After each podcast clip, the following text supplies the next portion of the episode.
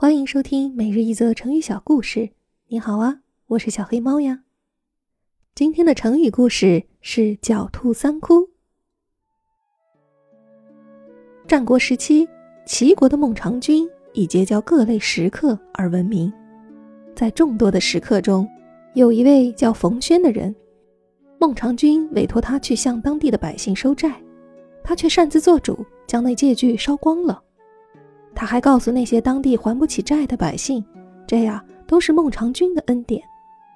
百姓们因此都非常感谢孟尝君。后来，孟尝君被齐王免去了相国的职位。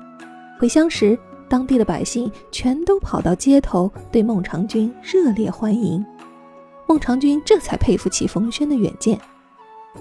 冯轩对孟尝君说：“兔子啊，有三个洞穴。”才能逃过猎人的追捕，但你现在只有一个藏身之处，我愿意为你安排好另两个。于是，他以孟尝君的名义向梁惠王毛遂自荐。梁惠王立刻派人请孟尝君到梁国任职。齐王听说梁王有意邀请孟尝君，立刻恢复了他的职位，并且同意在薛地为他建宗祠。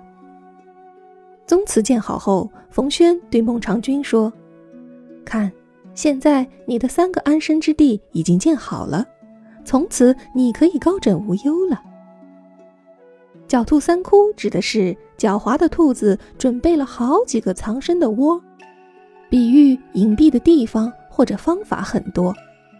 今天的成语你学到了吗？